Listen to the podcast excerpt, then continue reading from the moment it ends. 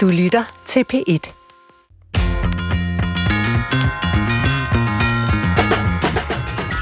Det er naturligt, hvis mange mennesker kan føle sig lidt alene i verden i disse dage. Nogle bor måske alene, og på grund af coronakrisen kommer de ikke på arbejde og ser kollegerne, eller mødes med venner og familie. For nogen betyder det nok en oplevelse af ensomhed. En sorg over at være uden social kontakt. For andre er det måske en velsignelse ikke at være tvunget til at være social hele tiden. Med nye digitale redskaber behøver vi aldrig være helt alene. I hvert fald ikke i ånden. Vi har telefon, FaceTime, iPad, computer og endda fællessang i fjernsynet. Så er vi overhovedet alene? Og er det muligt at være alene i vores moderne verden? Og hvornår bliver det at være alene til et problem? Hvornår bliver den ufrivillig, denne alenehed? Hvornår bliver den til ensomhed?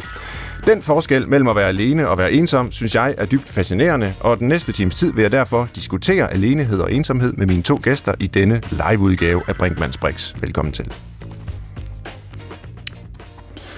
Ja, og programmet i dag, Svend, er jo øhm, lidt inspireret af en e-mail, som vi har fået fra en af lytterne. Ja. Og jeg tænker, at vi starter med, at du lige fortæller, hvad det var, han skrev. Ja, og vi er rigtig glade for både den her e-mail og alle mulige andre e-mails, vi får. Vi kan godt lide at være i kontakt med lytterne og prøver selvfølgelig også at reagere på de forslag, der kommer. Og her øh, var så en mail, der lyder på den her måde. Weekendavisen bringer i denne weekend et fremragende essay af den norske forfatter og krigskorrespondent Åsne Sejerstad.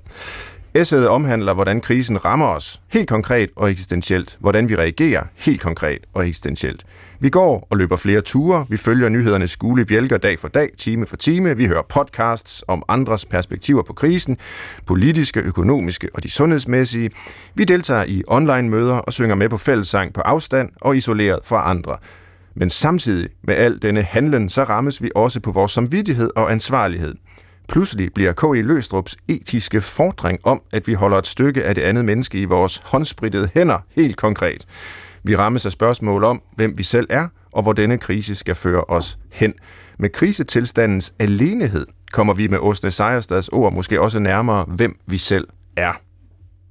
Meget velformuleret og Meget. øh, spændende, øh, kan man sige, dilemma, øh, som vi jo har valgt at tage udgangspunkt i i dag. Ja, Øh, men altså, inden øh, du præsenterer dine gæster, Svend, så kunne jeg godt tænke mig, at vi måske starter med at høre om dit eget forhold til det at være alene.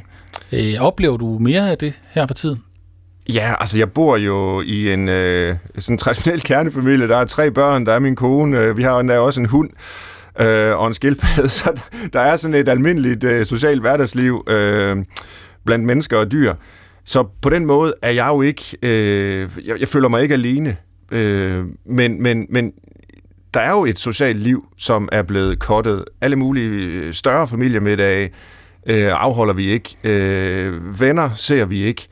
Øh, studerende møder jeg kun via Skype, kolleger lige så osv. Øh, og jeg må indrømme, der, der, der er faktisk begyndt, øh, på trods af det sociale liv, jeg har sammen med min familie, så er der begyndt at snige sig en ensomhed ind i mit liv, og jeg kan jo øh, altså kun forestille mig, hvordan det må være for dem, der så reelt bor alene til daglig, hvor vanskeligt det, det er for dem i den her tid. Hmm. Ja, det var mit næste spørgsmål. Det var jo, om du nogensinde har følt dig ærligt ensom. Ja, altså det har jeg i perioder, øh, samtidig på en øh, okay måde, øh, fordi ensomhed tror jeg ikke behøver at være øh, negativ, øh, kun i hvert fald. Og andre gange har det også været svært. Altså efter gymnasiet kan jeg huske, at jeg rejste til Belgien for at lære fransk og arbejde på en fabrik, og kunne ikke rigtig forstå de andre, og boede dernede i tre kvart år næsten, uden rigtigt at blive en del af nogle fællesskaber. Uh, og det var bare stedighed, der afholdt mig fra at tage hjem i utid, og der, der var jeg faktisk rigtig ensom. Mm. Uh, og det husker jeg på uh, som noget, jeg vil undgå at opleve igen. Det må jeg sige. Mm. Hvad med dig, Søren? Jamen, jeg tror, at alle, mange i hvert fald har oplevet den her ensomhed, man kan opleve, når du, som du fortalte, var, man tager et fremmed sted hen og er mm. alene der, og det har jeg også nok oplevet. Og så, så det har jeg blandt andet oplevet, da det at viden blev flyttet til Aalborg, hvor jeg tog med. Ja. Og øh, så, så den der øh, alene i, i en ny by, den, øh, den har jeg oplevet som ensomhed helt sikkert. Ja.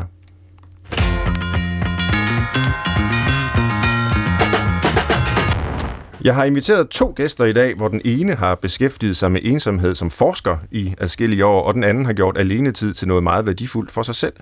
Og de er selvfølgelig ikke med her i studiet, det er kun Søren øh, og mig selv, der sidder her, men de kan forhåbentlig både høre mig og svare, når jeg nu byder velkommen til. Tada, lad os håbe, det virker. Nils Lyngsø, er du med os, Nils? Ja, det er jeg. Dejligt, velkommen til.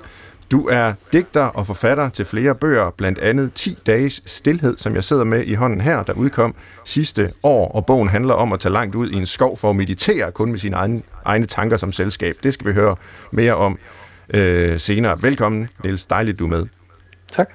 Og den anden gæst er Mathias Kamp Lasgaard, som er psykolog og seniorforsker ved Forsknings- og Konsulenthuset De Factum under Region Midtjylland. Mathias har forsket i ensomhed i mange år, både på Syddansk og på Aarhus Universitet. Også velkommen til dig, Mathias. Tak for det. Fedt, du er også med, og vi hører dig tydeligt. Det, det er dejligt, når det virker. Da vi sender live, og I som sagt er med på en linje udefra, så må vi jo på forhånd beklage, hvis vi kommer til at tale lidt i munden på hinanden. Det kan man komme til. Det ved I sikkert mange af jer derude, der lytter med, når man er sammen med mennesker på afstand via telefoner, videomøder osv. Og det er faktisk noget, vi også skal snakke om senere i programmet. Men øh, her i den første del af udsendelsen, der kunne jeg tænke mig, at vi forsøgte at nærme os det her ensomhedsbegreb og alenehedsfænomenet øh, fra forskningsperspektivet, og det er dig, der repræsenterer det, Mathias Lasgaard. Måske kan du hjælpe os med at få nogle af definitionerne på plads her indledningsvis. Øh, opererer du som en, der forsker i området med en øh, definition på ensomhed? Ja, det gør jeg. Øhm, man kan sige, ensomhed defineres i forskningslitteraturen som typisk som en uh, subjektiv, ubehagelig følelse. Mm-hmm. Øhm, og den følelse opstår, hvis man oplever sådan et modsætningsforhold mellem de sociale relationer, man ønsker, man har, og så de faktiske sociale relationer. Så altså, sagt på en anden måde, man føler sig isoleret, man oplever, man har sociale behov, der ikke bliver opfyldt. Okay, så det er et oplevelsesbegreb. Øh, man kan ikke sådan mm-hmm. udefra, øh, hvis man kigger på et menneske, konkludere, om det menneske er ensomt eller ej, ud fra adfærd eller antallet af sociale kontakter eller noget. Det er sådan set kun personen selv, der kan sige, jeg føler mig ensom, jeg oplever ensomhed. Altså, der er i hvert fald igennem tiden lavet flere forskellige forsøg på, om vi, om vi kan genkende ensomheden, om vi kan observere os til ensomheden, og det viser sig typisk, at det er rigtig svært. Ja. Så det er på den måde noget meget sådan indre. Og det du så øh, siger, når du definerer begrebet, det er jo sådan set, mm. at det jeg har forsøgt øh, at, at introducere, nemlig at der også mm. kan være en god ensomhed. Øh, mm. det, det holder egentlig ikke vand, når man ser videnskabeligt på begrebet, fordi der er det nødvendigvis en øh, uønsket øh, oplevelse. Ja, det er rigtigt. Altså man kan godt argumentere for, at ensomhed kunne have nogle positive følgevirkninger. Mm-hmm. I, I hvert fald sådan på den kortere bane. men, øh, men, men det er rigtigt, at definitionsmæssigt, så vil vi sige, det er, det er øh, øh, ubehageligt. Ja. Og noget af det, vi skal tale om i dag, øh, selvfølgelig også foranledet af hele corona krisen og nedlukningen og folk, der er isoleret og i karantæne osv., det er forskellen på det at være alene og så det at være ensom. Øh. Hvordan ser du på det fra forskningsperspektivet? Hvordan forholder ensomhed og alenehed sig til hinanden som begreber? Jeg siger, at der er i hvert fald meget forvirring, som, som ofte opstår, fordi vi ikke får skældnet skarpt imellem de to forhold. Men, men jeg vil opfatte alenehed modsat ensomhed som et objektivt forhold, mm-hmm. som mere beskriver noget om antallet af kontakter, og, og eventuelt kan være anledning til, at man er egentlig socialt, øh, socialt isoleret. Men, men der er også sagt, at det at være alene både kan være noget, der er uønsket, og noget, der er ønsket. Ja. Vil du mene, at de to øh, begreber sådan principielt er uafhængige? Altså at man øh, på den ene side kan være øh, ensom uden at være alene, mm og mm. på den anden side også kan være alene uden at være ensom? Altså, der er forskellige undersøgelser, der tyder på, at der er sådan en vis sammenhæng mellem ensomhed og tegn på social isolation. Men at det er kvaliteten af de sociale relationer, der er det vigtigste. Så det handler altså mere om, hvem man kender og hvordan man kender andre, end, end antallet af kontakter. Okay.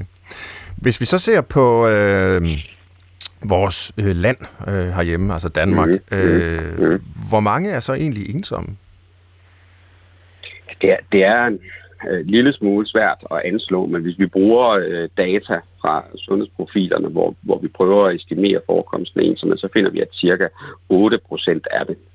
Cirka 8%. Okay. Hvor det sådan har en, den karakter, at man, at man ofte øh, føler sig ensom.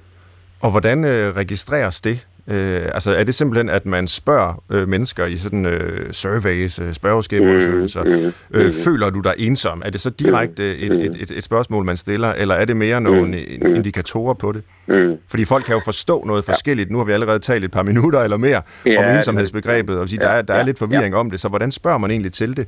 Øhm, altså, man kan sige, at sådan, guldstandarden er at bruge øh, det, vi vil kalde en indirekte målemetode. Så det vil sige, at man spørger til, om man for eksempel øh, føler sig isoleret, om man savner nogen at være sammen med, om man føler sig udenfor, så, så, man, så man går rundt om begrebet. Og, og det er også fordi, vi har flere ting, der tyder på, at der er risiko for underrapportering, hvis man spørger folk direkte, om de føler sig ensomme. Okay. Men 8 procent, siger du, øh, mm, mm. og det er selvfølgelig ikke et enten eller. Øh, mm. det, det er klart, der er en eller anden øh, øh skala, mm. hvor man kan ligge, men, men, men 8 procent mm. kaldes ensom ifølge de undersøgelser her. Er det sådan mm. jævnt fordelt aldersmæssigt ud over befolkningen, eller i forhold til køn, eller i forhold til mm. social øh, baggrund, eller noget? Eller, eller er der særlige grupper, som er mere ensomme end andre? Mm. Mm. Altså, i forhold til livsfaser eller alder, så ser vi den højeste forekomst øh, blandt unge, unge voksne, og så blandt de ældste ældre. Okay. Øhm, og hvad er, er, ja det er måske et, et dumt spørgsmål, øh, i hvert fald hvad de ældste ældre angår, mm. der, der siger det sig selv, at de kan have, have ganske få kontakter. Men, men hvad er ellers forklaringen på det, altså hvis man ser på de unge, at der er rigtig mange øh, ensomme i den aldersgruppe? Ja, altså det er der nok øh, flere gode forklaringer på, men, men en del af det er jo nok det, som du selv var inde på i starten, at, at overgange, øh, det at lave altså, markante brud, kan man sige, flytte et nyt sted hen, til mm. Belgien for at skulle arbejde, i højere grad karakteriserer ungdomslivet, så ser det også øh, ud til, at det at have en, en, en partner er en meget væsentlig beskyttende faktor. Okay. Så også der er der forskel på, på unge og, og eksempelvis middelalderen. Er der forskel på køn? Øhm, det er der lidt uenighed om, men vi har nogle data, der tyder på, at der er øh, en større forekomst af ensomhed blandt de unge kvinder, men Aha. ellers ser vi generelt ikke øh, øh, betydelige kønsforskelle. Okay. Ved I noget om, hvordan det var før i tiden? Altså de her 8 procent, øh, synes mm, jeg umiddelbart mm. lyder som et højt tal. Altså det er jo mm. altså 100.000 vis af danskere, mm. som føler sig mm. ensomme. Mm. Og, og man læser jo samtidig i avisen, at vi har fået sådan et individualiseret samfund med atomisering. Folk står mere alene, der mangler fællesskaber. Det er sådan nogle overskrifter, man kan læse, hvor man så får indtryk af, at der engang har været flere bedre sociale relationer, flere øh, omsorgsfulde fællesskaber osv. Men, men er det egentlig rigtigt? Øh, var folk øh, lige så ensomme før i tiden, eller er det et øh, fænomen, der er øh, blevet værre? Det kan jeg faktisk ikke svare sådan særlig begavet på. Altså det, det er på baggrund af forskellige de datakilder, jeg kender til, i hvert fald vanskeligt at afgøre, om sådan forekomsten af ensomhed har været stigende over, over flere generationer. Mm. Vi har nogle data inden for sådan de seneste 10 år, der tyder på, at der har været en stigning blandt øh, unge. Øh, men, men det sådan lange perspektiv, øh, det mangler vi. Okay. Hvad så nu, nu skyder jeg jo bare løs fra mm, højre og mm, venstre, mm, og du må bare sige til, hvis du ikke har svar på alle mine spørgsmål her, men jeg synes, det er virkelig interessant. Øh, også fordi jeg jo selv har været interesseret i, hvad er egentlig de karakteristika ved det moderne samfund, som også skaber nogle af de psykiske lidelser, Øh, ja. Det er ensomhed jo ikke ja. som sådan, men, men det kan være en risikofaktor, øh, forestiller jeg mig, øh, i forhold til at udvikle forskellige former for psykiske lidelser, ikke mindst depression. Øh, men det kan vi måske vende tilbage til. Øh, Øh, så, så, så jeg er rigtig interesseret i, hvordan, øh, altså, hvilken viden vi egentlig har på det her område. Mm. Mm. Hvis vi sammenligner med andre lande, er det så noget, vi har viden om? Altså, at Danmark, det hører man jo også samtidig, mm. at der er sådan en mm. særlig, måske nordisk individualisme. Det er svært at komme ind på mm. livet af os. Øh, vi bor inde i vores huse og lejligheder, lukker dørene og interagerer ikke så meget med, øh, med, med andre socialt osv. Hvilket ja. måske kunne antages og disponere os øh, mm. lidt mere for at være ensom end, hvad ved jeg, Middelhavslandene, hvor man har mere mm. et, et aktivt øh, udeliv, sidder på, på, på mm. gaden og taler med de forbipasserende. For, øh, forbipasserende. Er det bare mine fordomme, eller, eller er vi mere disponeret for ensomhed i et land som Danmark? Mm, altså, det er, jo en, det er jo en, jeg kan godt forstå, at du får den tanke, det er jo en interessant tese, men, men, men det er faktisk ikke det, empirien tyder på. Tværtimod, okay. no. Tværtimod ser det ud som om, at forekomsten af ensomhed er lavere i de nordiske lande, når vi sammenligner os med blandt andet Sydeuropa. Mm-hmm. Det er da egentlig overraskende. Øh, er der nogen øh, forklaring på det i, i forskningsverdenen, eller er det bare sådan et øh, interessant og overraskende kuriosum? altså jeg tror, der er sådan i hvert fald to øh, sådan gennemgående antagelser. Den ene er, at, at, at det kollektivistiske, de kulturer, der i det hele taget har meget fokus på familie og relationer, at der er det også ekstra øh, vanskeligt at komme i en position, hvor man på forskellige måder føler sig marginaliseret fra samfundet og føler sig isoleret. Okay. Øh, så på en måde, det, det er mere end en tese, end det er dokumenteret, så, så, så, er det, så kunne man måske tænke om på en måde, at vores mere individualiserede samfund på en eller anden måde øh, beskytter nogen mod ensomhed. Mm. Ja, det er interessant. Men en anden, øh, også ret potentielt øh, relevant forklaring er så også, at, at, der, at velfærd jo også spiller ind. Ikke? Ja. At øh, der er en betydelig øh, øh, variation i ensomhed i forhold til sociale forhold og helbredsforhold, og der, der står vi jo generelt øh, godt i Danmark sammen med så mange andre lande. Man kunne måske forestille sig, og nu, nu er det jo bare øh, gætteri, mm. og vi kører på frihjul mm. her, og, og det er ikke mm. sikkert, det holder. Men, men at mm. den relativt høje grad af tryghed, vi har i et velfærdssamfund, mm. øh, ja. Ja. gør måske, at folk ikke er så øh, bange altså, og, og, og defensive i deres livsførelse, og, mm. men, men, men egentlig godt øh, tør at, at gå ud og vise sig frem og være en del af noget med, med alle de risici, det jo indebærer for sociale væsener som os, og, og dermed måske beskytter lidt mod ensomhed. Nå, men det er i hvert fald øh, fint at få mm. skudt en af mine fordomme ned, nemlig at vi var særligt udsat for ensomhed her i Danmark, men øh, 8% er jo trods alt stadigvæk et højt tal, som vi bør gøre noget ved. Nu spurgte jeg dig lige kort, vi skal lige nå det, inden vi går videre til næste punkt, øh, det her med risikoen, som øh, er forbundet med ensomhed i forhold til udvikling af andre øh, mm, mm. lidelser, øh, mm, altså mm, deciderede psykiske mm. lidelser og sygdomme og sådan noget. Mm. En af de overskrifter, man samtidig ser, hvis man læser om ensomhed, Mm. Øh, den har du sikkert selv stødt på i mange sammenhæng, mm. det er, at langvarig ensomhed øh, faktisk er lige så farlig som rygning, rent øh, sundhedsmæssigt. Øh, for nu at starte så med den, er der noget om det? Fordi det lyder godt nok ekstremt, mm, at øh, yeah. ensomhed skulle være så farlig. Ja, det er det. Øh, altså, der blev lavet et øh, litteraturstudie for efterhånden noget tid siden, der pegede på, at den dødelighed, eller risiko for tidlig død, der var associeret med ensomhed, var meget høj. Og, og, og på det tidspunkt også dermed sådan, synes de forskere, der lagde det frem, øh, sammenligneligt med, med rygning. Ja. Der er siden lavet nogle mere systematiske og bedre studier, der peger på, at det ikke er tilfældet. Okay. Øh, så så, det, det, så det, det synes jeg ikke vi... Øhm, det er for altså, dramatisk det, at stille det op ja, på den måde. Ja, ja. ja det er det ikke. Det, det, det, det, det, det, det, det, altså, der er ikke noget, der, der længere indikerer, det er rigtigt. Okay. Øhm, det er også godt at kunne uh, skyde den ned, fordi uh, det, det, er, ja, det er virkelig noget, der kan få en ja. til at spærre øjnene op, når man læser den mm, slags mm, i, i uh, aviserne. Men, men, men er der så andre der, ting? Ja, ja fordi, altså det man, nej, nej, men det man kan sige, der, der så er rigtigt, det er jo så, at vi inden for de sidste 10 år har fået en øget dokumentation for, at ensomhed er associeret med en række forskellige øh, somatiske lidelser, øh, og, og bedst undersøgt er øh, hjertekarlidelser, hvor vi kan se en, en, en, en markant øh, øget risiko. Så, så man okay. kan sige, det, det er jo ligesom en...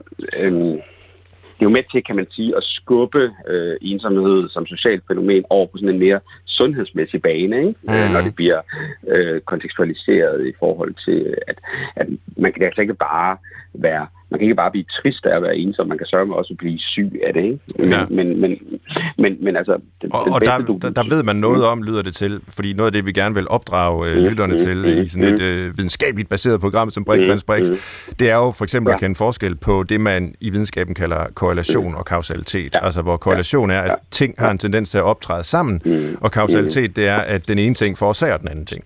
Mm. Og der kunne man jo godt sige, at øh, det er naturligt måske, at øh, mennesker, der er syge, syge, også er mere mm. ensomme, men det er ikke nødvendigvis, ja. fordi de er blevet syge af at være ensomme. Nej. Det kan være, at de er blevet ensomme, fordi de er syge og, ja. og isolerer sig ja. og ikke går på arbejde yes. osv. Så, videre. så, så yes. har man ligesom yes. forsøgt at adskille de ting i forskningen og finde ud af, hvad, det, det, hvad, hvad der egentlig er årsag ja. og virkning det, er, det, det, det er rigtig fint, at du fremhæver det, og det er jo, hvad hedder det, øh, altså man kan sige, at øh, der er lavet rigtig mange studier, der peger på forskellige sammenhænge, men der er også studier, der peger på, at tingene kan indgå i sådan mere gensidigt forstærkende øh, relationer, for eksempel i forhold til det her med helbred, du siger, ikke? Altså ensomhed ser ud til at kunne øge risikoen for helbredsproblemer, og helbredsproblemer ser ud til at kunne øge, øge risikoen for, for ensomhed. Ikke? Okay. Øh, og, og når jeg nævner det med, med, med hjertekarlidelse, så er det fordi, det er sådan et eksempel på noget, hvor vi har, har mere en korrelation, eller mere en sammenhæng, og, og også en ret stor øh, øh, mængde af, af, hvad hedder det, litteratur. Men det, men, men det, er, jo, det, det er jo hyperkomplekst, ikke? Mm. Øh, de her ting, fordi at, at der er jo ikke nogen, der sådan så at sige bliver ensomme, øh, bliver syge, undskyld, af at være ensomme i morgen, vel? Så det er jo nogle, nogle lange, komplekse processer, hvor for eksempel sundhedsadfærd som fysisk inaktivitet også spiller ind. Ikke? Ja. Mm.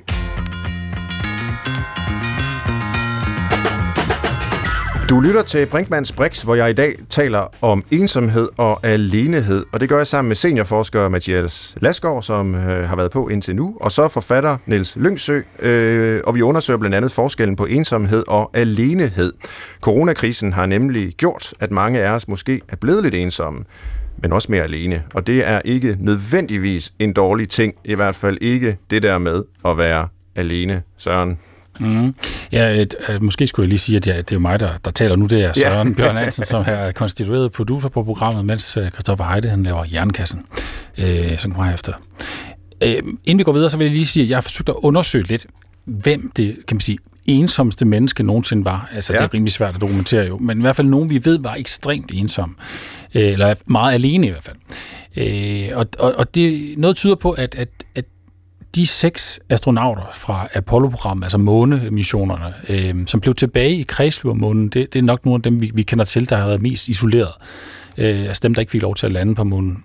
Øh, nogle af dem var altså i flere døgn øh, ligesom isoleret i den her rumkapsel, mens de to andre har hoppet rundt ned på månen og, og spillet golf og så videre og kørt i rumbiler. Øh, og nogle gange altså over 3.000 kilometer fra den nærmeste det er de mennesker, menneske. Der, der har været fysisk længst ja. fra andre mennesker nogensinde. I længst tid. Ja, i længst tid. Ja. ja. Altså, de har simpelthen været alene der øh, på bagsiden af munden, øh, og ikke kunne kommunikere med nogen på nogen måde, og kun set det mørke, mørke rum. Øh, Ved og, man, og hvordan de havde det med det? Men det sjove er, at de siger os alle sammen, de er også godt trænede astronauttyper, ja. er jo lidt specielt. Øh, de havde det fint med det. De havde rigeligt at se til. Øh, øh, man kunne spekulere over, hvad de egentlig lavede, øh, når de ikke lige arbejdede osv. Det, der er jo en, det må være en ekstrem følelse. Mm. Øh, og så er der et andet eksempel, jeg synes er ret sjovt, er øh, en, en mand, som, som kaldes Man in the Hole, øh, som er, der er skrevet en del artikler om ham, og lavet noget tv om, han er angiveligt øh, den sidste indianer fra sin stamme, øh, som er helt udryddet i Amazonas, altså på nær ham. Mm. Altså alle de andre medlemmer af stammen er simpelthen blevet dræbt. Og han bor alene i junglen, uden nogen kontakt til omverdenen. Han, han, han skyder pile efter dem, der kommer tæt på osv., men man mener, at han er fuldstændig alene. Øhm, ja, det synes jeg er en deprimerende form for alenehed, det, fordi astronauterne, de har jo en formodning om, at de ligesom kommer tilbage mm. til dem, de hører til. Ja. Men ham her, han øh, har mistet alle dem, han ja, hører til. Ikke? han har ikke andre end sig selv, og ja. der er sandsynligvis ikke andre, der taler hans sprog. Mm. Øh, det må være en ret vild øh, form for alenehed. Øh, ja, så er der selvfølgelig nogle andre som har, som har opsøgt øde egne. Øh, for eksempel det sidste overlevende fra Scots Antarktis-ekspedition, øh, hvor han jo nåede for sent frem, øh, og måtte hjem igen, og så døde de alle sammen på vej tilbage fra ja. Sydpolen. Den sidste, der var i live der, han har også følt sig meget alene, tror jeg. Ja. Øh, ja. Jeg har ikke øh, selv oplevet den der form for øh, isolation, så, øh, som, som de her eksempler øh, har. Så jeg ved ikke, hvordan øh, jeg vil håndtere det. Har du selv oplevet det, Svend? altså ægte isolation? Nej, jeg, som forberedelse til udsendelsen her, så forsøgte jeg at tænke mit liv igennem, og øh, jeg kan simpelthen ikke komme i tanke om, at jeg nogensinde har været altså sådan helt isoleret i længere tid end, jamen det ved jeg ikke, et døgn eller halvandet. Måske har jeg siddet ude i vores sommerhus, som ligger langt ude i en skov. Øhm, havde du telefon der tid, selv? Og jeg havde telefon, og jeg var slet ikke isoleret, altså i virkeligheden. Øh, men jeg kunne egentlig godt tænke mig at prøve det. Mm. Øh, det må jeg indrømme. Ikke fordi jeg sådan er en speciel øh, ekstrem, øh, altså en, der, der hungrer efter ekstreme oplevelser, eller noget som helst i den retning. Men lige præcis det her fascinerer mig. Og ikke mindst efter, at jeg har været i gang med at læse, øh, læse Nils Lyngsøs bog her. Jeg sidder med 10 dages stillhed, et essay om bevidsthed og meditation. Og Nils, nu skal vi have dig på banen. Øh, du øh, har jo skrevet om det her, og du skal nu få lov at fortælle om, hvad, hvad, hvad det handler om. Øh, men du bruger jo det at være alene ret aktivt som øh, digter og forfatter og menneske i det hele taget. Kan du prøve at fortælle øh, os om din skovtur til Sverige, som ligger til grund for bogen her, 10 dages stillhed. Hvad var det for et projekt? Ja, øh, jamen jeg kan jo starte med at fortælle helt konkret, hvordan omstændighederne ligesom var. Mm. Altså, øh, fordi der kan vi allerede her skælde mellem alenehed og ensomhed, fordi jeg var sådan set ikke alene. Jeg var sammen med 39 andre mænd og 40 kvinder. Ja. Øh, men under nogle meget specielle omstændigheder, fordi det var sådan, at man ikke måtte tale sammen. Øh, man måtte ikke på nogen måde kommunikere, heller ikke med gestik eller mimik. Man skulle faktisk, fik man at vide, at man skulle undgå øjenkontakt. Øh, man skulle simpelthen lade som om de andre ikke var der.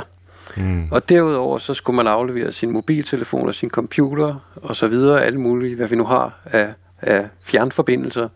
Og øh, der var også forbud mod bøger, skriveredskaber, musikinstrumenter og så videre. Kort sagt, alt det, man normalt ville kunne bruge til at distrahere sig selv med, eller ligesom lave noget andet med, end bare at være sammen med sine egne tanker og sine egne følelser, sit eget, være inde i sit eget hoved. Så øvelsen gik ligesom ud på at være øh, i radikal grad afskåret fra kontakt, samtidig med, at man så lærte nogle bestemte meditationsteknikker.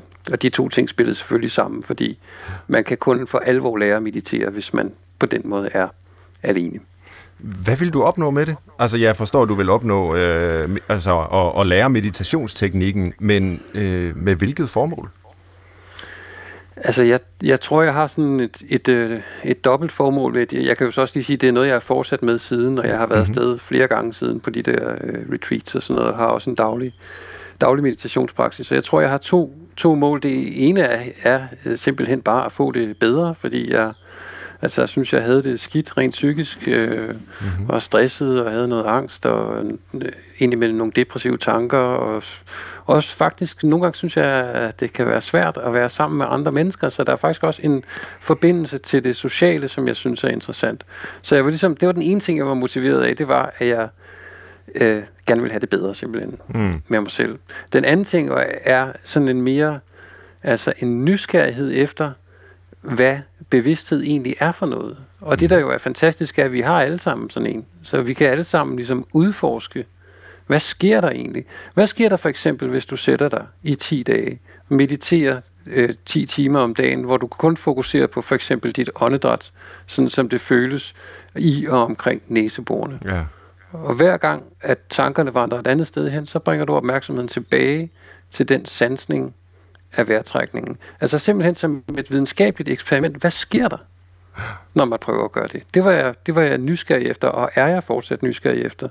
Fordi det er nogle ret vilde ting, der kan ske, når man, øh, især når man kører sådan høje, høje doser af meditation. Altså, fordi det find, det, jeg vil sige, for mig er meditation øh, en form for mental træning. Og ligesom med fysisk træning, så kan det findes på mange niveauer. Øh, og det, altså sådan en 10-dages retreat, det er vel sådan en form for ekstremsport mm. for sindet, kan man sige. Altså det, mindre kan også gøre det. Mange mennesker har glæde af at sidde 10 minutter eller et kvarter hver dag, og det er jo også fint, men det er bare noget andet, ja. øh, der sker, når man, når man kører så intensivt på. Og nu skal vi jo ikke uh, sige, afsløre hele øh, plottet i din meget velskrevne bog, og, og hvad der sker uh, i alle detaljer, men altså, jeg synes alligevel, vi skal, eller jeg har lyst til at spørge dig om, altså, hvad sker der så, når man bruger 10 dage på den her måde uh, i en form for sindets ekstremsport? Hvad er virkningerne? Jo, men altså, ja, hvis vi ikke skal plotspoile helt til slutningen, så kan jeg jo holde mig til de første 3-4 dage. Ikke? Ja. Øh, altså, det første, der skete de første par dage, det var, at jeg fandt ud af, hvor lidt styr jeg havde på mine egne tanker. Ja. Øh, og det var faktisk en, øh, en chokerende oplevelse. Fordi øh, der dukkede sådan forskellige negative tanker op, sådan negative vurderinger af mig selv, negative vurderinger af de andre, som jeg synes forstyrrede, hvis de hostede, eller øh, der var sådan noget sådan mild social angst med, om kan nu vide, om ham, jeg deler værelse med, synes at jeg skal åbne vinduet om natten, når vi sover, eller Øh, sådan, altså alle sådan nogle spekulationer, øh, som var sådan egentlig øh, mildt pinefulde, dem kunne jeg simpelthen ikke skubbe til side. Jeg kunne ikke blive fri for dem. Og eftersom jeg heller ikke kunne distrahere mig selv med, med en telefon eller en computer eller noget som helst andet, så blev de bare ved, og det blev værre og værre i løbet af de første par dage, og jeg følte sådan, at jeg var spærret inde i en kommentarboks sammen med en eller anden gal abe, der bare råbte og skreg, øh, og kommenterede på den mest øh, aggressive og negative måde om alt, hvad jeg foretog mig, og hvad andre foretog sig, ja. og hele tiden havde det der enormt kritiske blik, øh, der altså blev artikuleret som sådan nogle indre stemmer, der for det meste var temmelig vrede. Og det var, det var ret chokerende, at, øh, hvor, hvor meget det fyldte, og hvor lidt kontrol jeg havde over det. Og det er jo i virkeligheden, det du beskriver der, det som vi i psykologien måske kalder det dialogiske selv. Altså, at, at den her indre kerne af et bestemt selv, øh, måske ikke findes, øh, og det, det er du også øh, selv inde på i bogen, øh, også i den buddhistiske filosofi, øh, er målet ligesom at indse, at det er faktisk en illusion. Men der er en hel masse stemmer, og, og hvis selvet findes, så findes det snarere som en dialog øh, Øh, mellem alle de her stemmer, som vi har internaliseret, som man siger, øh, gennem vores liv, gennem vores barndom, og ikke kan få til at være stille i mange sammenhænge. Øh, men, men det er så, som jeg forstår det, egentlig en grundlæggende virkning ved den her meditationspraksis, det er, at pludselig, så bliver der faktisk stille. Er, er, det, er det rigtigt forstået? Det, ja, og, og også meget rigtigt det her med, at at ideen om sådan et, et øh, hvad skal man sige, stabilt kerneselv, at det er en illusion. Og det er, også, det er jo også noget af det, som man kan sige, det går ud på at erfare via den meditative øh, praksis. Mm. Fordi en ting er, at man kan forstå det i intellektuel forstand, eller være enig i det synspunkt, eller sådan noget, men faktisk at mærke det mm. øh, i sin egen erfaring, det, det er noget af det, som, altså ideen bag den her form for meditation er, hvis man, jo mere man erfarer det, jo mere heler man øh, sine, sine psykiske lidelser. Øh, men, men ja, altså, der bliver stille, og det var så den næste overraskelse. Den første var overraskelsen af, hvor meget larm der var i mit ja. hoved, og jeg, ikke, og jeg ikke kunne styre det, og jeg ikke kunne stoppe det, og der var enormt meget frustration, og i øvrigt også en oplevelse af, at der er, som det er jo heller ikke overraskende, men altså en konkret erfaring af, at der er en intim forbindelse mellem sindet og kroppen. Så de der øh, øh, psykiske problemer, de satte sig jo også i kroppen, og det er selvfølgelig også udfordrende at skulle sidde stille 10 timer om dagen, men jeg havde simpelthen så ondt alle vegne i min krop. Og jeg har ellers sådan, altså jeg har vandret i bjergene med tunge rygsæk og gjort alle mulige andre sådan forholdsvis fysisk aktive ting, men jeg har aldrig haft så ondt i min krop. Jeg har aldrig haft det så fysisk svært, som jeg havde mm. de 10 dage, jeg skulle sidde stille. Så der er ligesom en sammenhæng af de der psykisk svære ting, de sætter sig som spændinger, og pludselig kunne jeg mærke, hvor meget jeg spændte i kæben, og hvor meget jeg spændte i nakken, og hvordan brystkassen også var lidt indsnævret, jeg ikke kunne trække vejret ordentligt osv. Hele tiden, altså pludselig blev det meget tydeligt, at der, at der nærmest ikke er nogen forskel. Altså, at når sindet er, er knudret og, og forpint, så er kroppen det også, mm. og omvendt. Og det, der så skete efter, for mit vedkommende, cirka tre dage, tre-fire dage, det var, at der blev stille. Og det var så den næste store overraskelse. Og jeg havde især sådan en øh, oplevelse. Det kommer ikke i sådan en jævn bevægelse, hvor der langsomt bliver mere stille. Det, der kan godt komme sådan nogle pludselige dyk, hvor man er helt nede. Og så hvis man er vant til at have den der kommentatorboks kørende med alle de der stemmer, der snakker, jeg tror, de fleste kender det, mm. så, så prøv at forestille sig, at der i en hel time ikke bliver sagt et ord ind i hovedet på en, at der ikke er en tanke overhovedet. Der er ikke engang tanken om, hov, nu bliver her stille, eller nej, hvor er det dejligt, at der er fred i mit sind, eller sådan. Ingen engang det der. Der er bare ikke noget andet end kropsfornemmelser, lyde, altså de andre ting, som, som normalt er afskærmet i bevidstheden, som man normalt mm. ikke er særlig bevidst om, ikke er særlig nærværende med, pludselig træder frem, og man bare nærmest bliver sådan, ligesom et blad, der bare hænger på en gren og vipper i vinden. Mm. Og det var, det var en, øh, også en meget overraskende oplevelse. Det havde jeg virkelig ikke troet, øh, at man kunne, eller der slet ikke, at jeg kunne. Og det lyder jo som en ekstremt behagelig, øh, fredfyldt erfaring. Øh, hvor vigtigt er det så, når, altså, øh, at hvis der skal blive stille, de her stemmer ind i hovedet skal slukkes, hvor vigtigt er det, at de ydre stemmer så bliver slukket som forudsætning for det. Altså, jeg forestiller mig, at det er derfor, at øh, man, man, man lever 10 dage på den her måde, uden at måtte kommunikere med andre. Man må ikke tale med dem, man må ikke se dem i øjnene, du må ikke øh, kontakte venner og øh, familie via øh, telefon og sms osv. Øh, det er simpelthen, som jeg forstår det, en forudsætning, eller hvad? Eller kan man opnå den her tilstand også i det almindelige, hektiske liv, hvor der ikke bare er indre stemmer, men også ydre? For eksempel i de øh, byer, mange af os bor i, hvor man jo går ned på gaden, og så er der bare propfyldt af mennesker, der dytter og råber og ja, gør forskellige ting.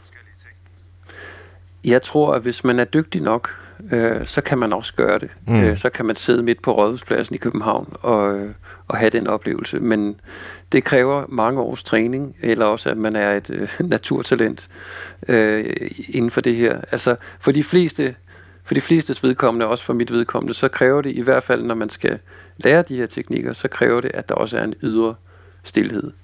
Og den, den har jeg øh, faktisk også opsøgt mange gange før i mit liv, fordi netop som, som digter og forfatter, øh, og jeg tror i det hele taget, altså folk, der arbejder kreativt på den ene eller den anden måde, det behøver ikke kun at være som kunstner, at der kan der ske noget, når man er helt alene og skruer ned for input.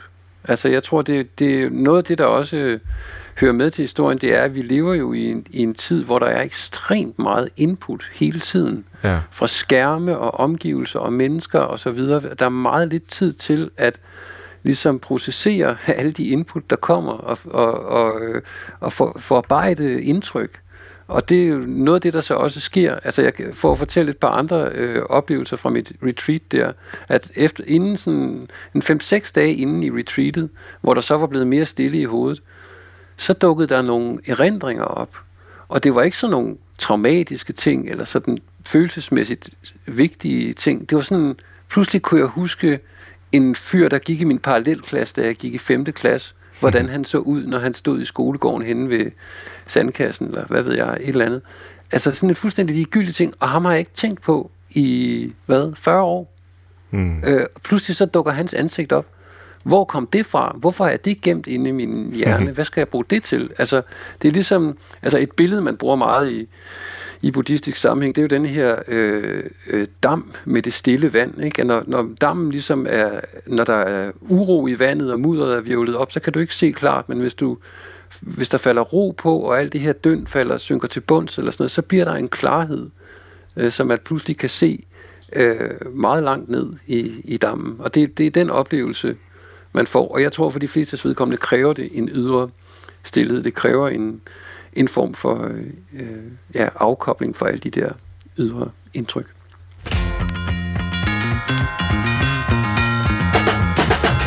Ja, du lytter til Brinkmanns Brix, hvor vi i dag taler om ensomhed og alenehed, og vi har fået introduceret de to øh, fænomener fra henholdsvis øh, Mathias Lasgaard, som øh, forsker og har gjort det i mange år i ensomhed, og så har vi lige hørt fra Nils Lyngsø, ikke om ensomhed, men om alenehed om at være alene med øh, sine egne tanker, sine egne stemmer, og være så alene, at man faktisk øh, også får dæmpet de stemmer, og der, øh, der til sidst helt er stillhed. Og hvor det første, altså ensomheden, øh, er ubehageligt og problematisk i menneskers liv, måske decideret farligt for vores sundhed, så har vi jo hørt øh, aleneheden beskrevet som i hvert fald en mulig, øh, god og øh, ja, dejlig tilstand at være i. Og nu skal vi så prøve at koble de to til det, vi står i alle sammen lige nu og her, nemlig hele den her corona krise. Der er vi jo mange, som er i en eller anden form for isolation derhjemme. I hvert fald oplever de fleste en eller anden grad af reduceret fysisk kontakt med andre mennesker. Men til gengæld, så har vi jo sådan en teknologi,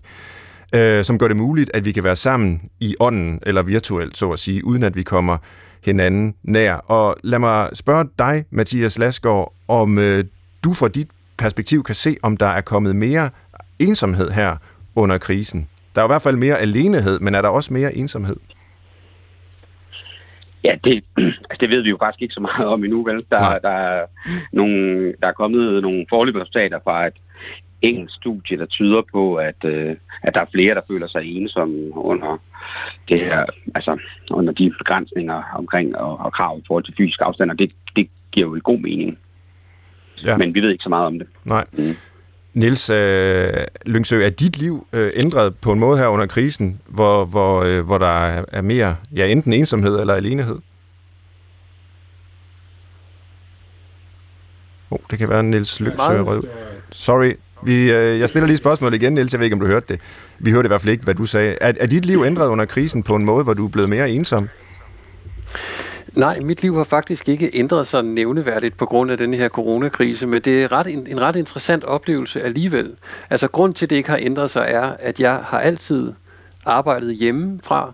øh, og, jeg, øh, og min kæreste gør det samme. Så det her med, altså pludselig at skulle arbejde hjemme, eller pludselig skulle være sammen med, med sin kæreste eller sine børn 24-7 øh, eller sådan Det er sådan, jeg altid har levet. Så, mm. så altså, jeg har, føler sådan set bare, at nu er verden om sider synket op med min livsstil. Så det er jo egentlig en ret interessant oplevelse at se, og også meget interessant for mig at se, hvor, altså hvis jeg kigger på Facebook og så videre, hvor man kan se andre folks reaktioner, hvor, hvor, øh, hvor pinsomt det er for mange mennesker. Ja. Øh, pludselig at, at, at have den her situation, som er min hverdag. Ja. Og det, det synes jeg er ret interessant. Og nu er der jo ikke nogen af os, som deltager i den her samtale, som på den måde ligesom forsker i brugen af digital teknologi, så det bliver måske lidt på fornemmelsen, hvad betydningen af den er for vores øh, oplevelse af en, alenehed og, og ensomhed. Men, men hvad er jeres fornemmelse så? Øh, hjælper det os, at vi faktisk kan være sammen via øh, videomøder? Har I selv erfaring med det, øh, Mathias? Jamen, altså, når man kigger på den forskning, jeg kender til øh, om ensomhed og brug af, af nettet og sociale medier, så peger det i virkeligheden sådan i to retninger. Altså hvis vi, hvis vi bruger nettet og sociale medier til at styrke allerede eksisterende relationer eller forme nye relationer, så kan det formodentlig medvirke til at afhjælpe ensomhed. Mm. Øh, og der er også flere sådan eksempler herhjemme på personer, der har følt sig ensomme, der har mobiliseret en masse mennesker, f.eks. i Facebook-grupper og lignende. Hvis vi derimod bruger sådan den sociale teknologi til at flygte fra den sociale verden, altså man trækker sig fra den sociale smerte, så, så, øhm, så er det forbundet med, ser det ud til at kunne ligesom at øge følelsen af ensomhed. Men det er jo alt sammen før corona, ikke? Men, men ja. Det, det, det er den viden, vi, vi sådan har om, om, om den dobbelthed, der i virkeligheden er. Ja. Nils Lyngsø, hvilket forhold har du til øh, ja, hele den øh, teknologiske verden, der jo på sin vis jo muliggør en eller anden form for social interaktion, som så ikke er, er fysisk, men øh, som dog måske kan forestille sig, at vi kan forestille os, at den dæmper ensomheden? Jamen altså, jeg bruger, bruger de her teknologier lige så meget som, som de fleste andre, og, og i øvrigt, altså blandt andet fordi mange af mine øh, nære venner bor i udlandet, så dem har jeg Skype-kontakt med som regel. Mm-hmm. Så, så det er jeg jo kun glad for, at den teknologi findes. Men der er en ting, jeg, jeg synes, vi skal have på banen, et begreb, som vi slet ikke har nævnt endnu, som jeg synes er meget vigtigt, mm-hmm. og mhm. det er begrebet nærvær. Mm. Altså, jeg tror, at det her med ensomhed og alenehed, det er et spørgsmål om nærvær. Det er et spørgsmål om at føle sig forbundet ja. med noget eller nogen. Og jeg tror, at den smerte, der ligger i ensomheden, det er følelsen af øh, fravær, følelsen af ikke at være forbundet, følelsen af, at der ikke er noget nærvær. Ja. Og der er det, det paradoxale er, at de sociale medier jo faktisk kan være, altså skabe præcis det modsatte af nærvær. Altså jeg kan se det for mig selv, når jeg, hvis jeg kommer til at logge ind på Facebook og begynder at sidde og scrolle ned over min, min feed, og så pludselig ser jeg, at der er gået 10 minutter, og hvor var jeg henne? Jeg var væk. Jeg var i en eller anden trance, hvor jeg bare sad og scrollede og likede og læste lidt her og der, men jeg var jo ikke rigtig til stede i det. Nej. Og pludselig vågner man op ligesom efter sådan en lille dagdrøm og sådan, håb, hvad fanden, nu er der gået 10 minutter med det. Og der tror jeg, at det, der skaber lidelsen, det, der skaber smerten i ensomhed, det er følelsen af øh, altså manglende nærvær. Og det er også derfor, at altså, for mit eget vedkommende har jeg faktisk meget sjældent følt mig ensom, men nogle af de gange, hvor jeg har følt mig mest ensom, det har været i selskab med andre. Mm.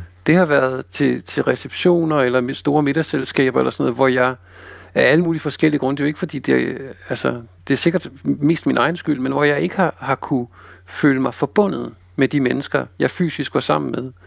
Øh, og det tror jeg også, andre kender, at så kan man kan faktisk føle sig utrolig ensom til en stor fest, for eksempel. Mm, ja. hvis, man ikke, hvis man ikke lige er i humør, eller ikke lige har evnerne, eller ikke lige af den ene eller den anden grund ikke connecter med de andre.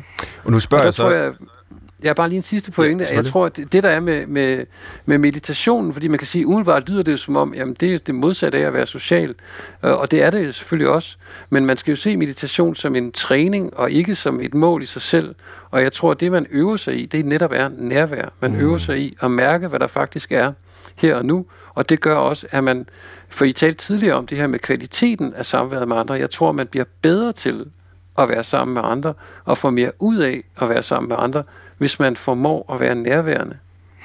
Nu spørger jeg så lidt øh, drilsk, fordi jeg synes, det er fascinerende. Jeg kan også genkende det fra mig selv, når du beskriver, hvordan man scroller ned i det her Facebook-feed, eller det kunne selvfølgelig også være andre sociale medier, og tiden går bare, og pludselig sådan, man vågner op og siger, hey, hvad har jeg egentlig brugt tiden på? Er det ikke bare spildt? Hvad er egentlig forskellen på den, jeg tror, du kaldte det endda trance øh, tilstand, man er i der, og så det, du før beskrev som meditationen? Øh, er, er det ikke en form for meditativ tilstand, man kan være i, når man bare øh, scroller ned igennem et Facebook-feed? Det, det er et meget interessant spørgsmål, men altså nej, det er præcis det modsatte. Mm. Og det, jeg vil gerne prøve at forklare, hvorfor. Altså, det, det der er, er karakteristisk for den der, øh, som jeg kalder trance-oplevelse, det er, at man ligesom mister bevidst, metabevidstheden, kan man sige. Altså bevidstheden om, at man er bevidst. Den forsvinder. Man forsvinder ligesom ind i det, og det på den måde svarer det til at sidde og se et reality-program i fjernsynet, øh, eller et eller andet andet, som man bare forsvinder ind i. Mm. Hvorimod meditationen går ud på ikke at forsvinde, men hele tiden være klar over, hov, nu føler jeg skam. Øh, når der dukkede den erindringsstump op. Okay, nu klør det i mit øh, højre øre. Altså hele tiden have sådan et øh, objektiviserende, eller hvad man skal sige, jagttagende blik på sig selv, så man hele tiden har den her forskudte metabevidsthed. Man er klar over, hvad der sker i bevidstheden. Og det er det modsatte af, ligesom at være Altså, det er en form for trance eller distraktion, som man ikke engang behøver Facebook til at opnå, fordi nogle gange, så, så kan man også bare gå ligesom og være lidt væk. Jeg tror, mange kender den der oplevelse af, at man pludselig står man ude foran øh, køleskabet og tænker, hvorfor står jeg her? Hvorfor er jeg gået ud i køkkenet? Hvad var det egentlig, jeg skulle? Og man har ligesom glemt. Og der har man været fraværende i, i et halvt minut eller et minut, og det, man har været væk på en eller anden måde. Og jeg tror, at det der med at være væk, eller distraheret, det er noget, som mange bruger, fordi det kan være svært at være sammen med sig selv. Det kan være svært at, at mærke efter, hvad der sker i ens følelser og tanker, fordi det ofte kan være ubehageligt. Og så bruger man for eksempel Facebook, og det gør jeg også selv, til ligesom at lukke ned for den der indre dialog, hvis den, hvis den er pinefuld.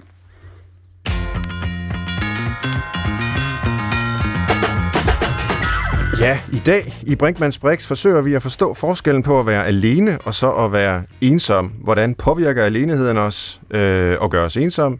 Øh, eller øh, er det omvendt?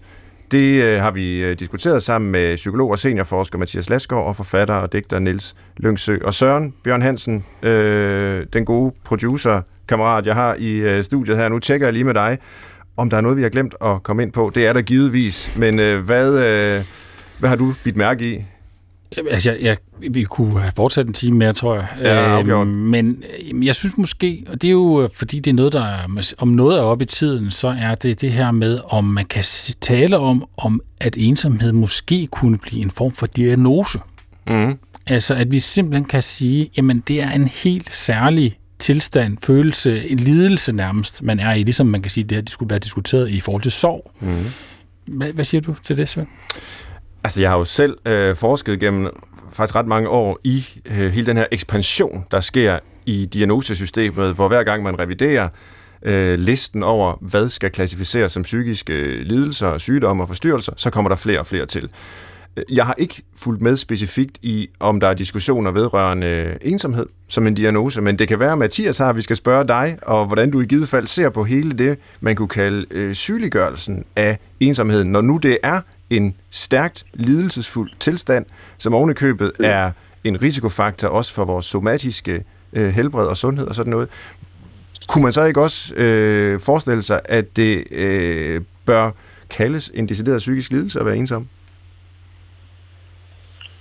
Øh, nej, det synes jeg, vi skal være med. Men, okay. men altså, øh, det, det, altså, man kan sige, det er i hvert fald meget vigtigt at skelne mellem sådan det, vi kunne kalde forbigående følelser af ensomhed, ligesom den, du startede med selv at fortælle om, Svend, som jeg også selv har mødt i mit liv, og så det, der sådan har en mere vedvarende, langvarig karakter, ikke? Ja. og hvor det også måske er noget, man oplever sådan tilbagevendende i ens liv. Ja. Det, det er helt klart den tilstand, der er negativ, øh, og som er forbundet med mistrivsel og, og, og formodentlig også det, der er associeret med forskellige helbredsrisiko. Risici. Øh, men, men derfra så til at, og, og, og, hvad skal man sige, ophøje det til en sygdom, eller, eller, eller flytte det øh, øh, til, den, til, til, til den referenceramme, det, det synes jeg ikke, øh, er hensigtsmæssigt. Nej. Men det er jo sådan lidt mere et holdningsspørgsmål, end det er et forskningsmæssigt spørgsmål. Altså, der er helt klart tendenser i den retning, øh, i særdeleshed i USA, hvor øh, det at få forskellige øh, terapeutiske tilbud jo meget er bundet op på diagnoser, så der også er nogle øh, samfundsforhold, der ligesom fremmer øh, en, en, en sygdomstænkning omkring de ting, som der er behov for øh, interventioner i forhold til. Mm.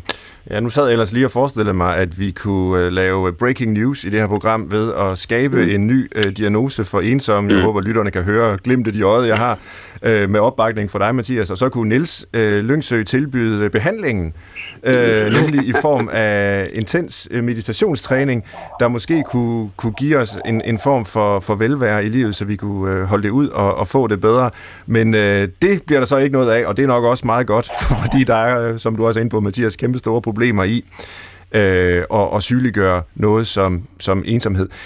Men hvad kan vi så gøre ved det? Altså hvis ikke vi skal betragte det som en psykisk øh, sygdom, altså, og det vil også i mine øjne være, være temmelig absurd, øh, og alligevel gerne hjælpe mennesker hvad, hvad, hvad, hvad gør vi så? Altså, så er det jo ikke en, en, øh, et fænomen, der hører til i sundhedsvæsenet. Det er ikke noget, man kan øh, ligesom få en recept øh, på øh, nede ved lægen, som, som kan give en behandling eller noget.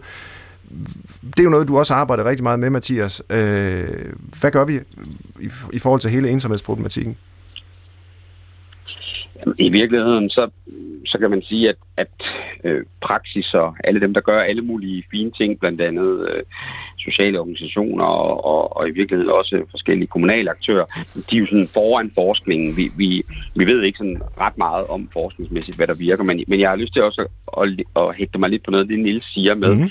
at det vi i hvert fald kan se, der har en stor betydning, det er det med, om, om, om man har nære relationer, altså kvaliteten i de her relationer, det at man har gensidighed og nærhed, øh, det ser ud til at have en, en væsentlig betydning. Og det har en betydning for, hvad det så egentlig er, man kunne have brug for. Ikke? At, at hvis vi for eksempel tænker i at øge mulighederne for social kontakt, øh, her er der mulighed for at møde nogle andre, så er det måske udmærket, hvis det kan være en trædesten til nogle mere gensidige relationer.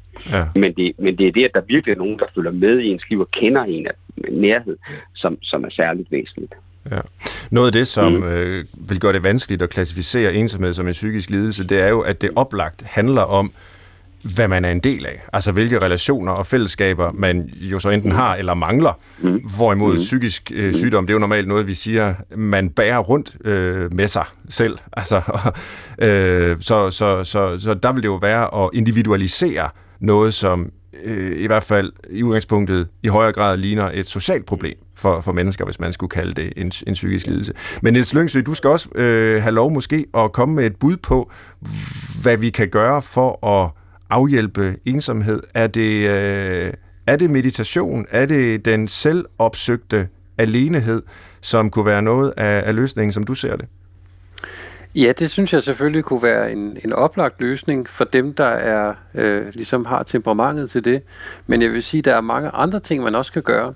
Altså for eksempel sådan noget som at gå en tur i skoven eller en eller anden form for natur, hvis man har mulighed for det, og så gøre det alene og gøre det uden sin telefon. Mm. Det er jo også en form for øvelse i at åbne for noget andet. Og jeg, jeg tror, at det, altså hvis man ikke følges med nogen i skoven, og man ikke har sin telefon og så videre, så pludselig så får man en anden oplevelse, som faktisk øh, også kan give det her nærvær, som jeg talte om før. Mm. Altså en, en, og en følelse af at være en del af noget større, og en følelse af de der selvkritiske stemmer, eller de der øh, negativ blik på en selv, som måske ofte optræder i sociale sammenhæng, at det bliver dæmpet lidt, og man åbner sig for nogle andre sansninger, nogle andre indtryk og nogle andre følelser. Mm-hmm. Så, så det, man behøver ikke at sidde øh, i, i lotusstilling øh, med lukkede øjne og, og meditere. Der kan også være en meditation i, for eksempel at gå ud i naturen. Og vi slutter jo gerne programmet med det, vi kalder en liste, nemlig med nogle råd, øh, som udspringer af det, der har været temaet for, for udsendelsen, og det er jo så i dag dels ensomhed og alenehed. Og det er vi jo egentlig godt i gang med her, så lad os bare fortsætte øh, af det spor.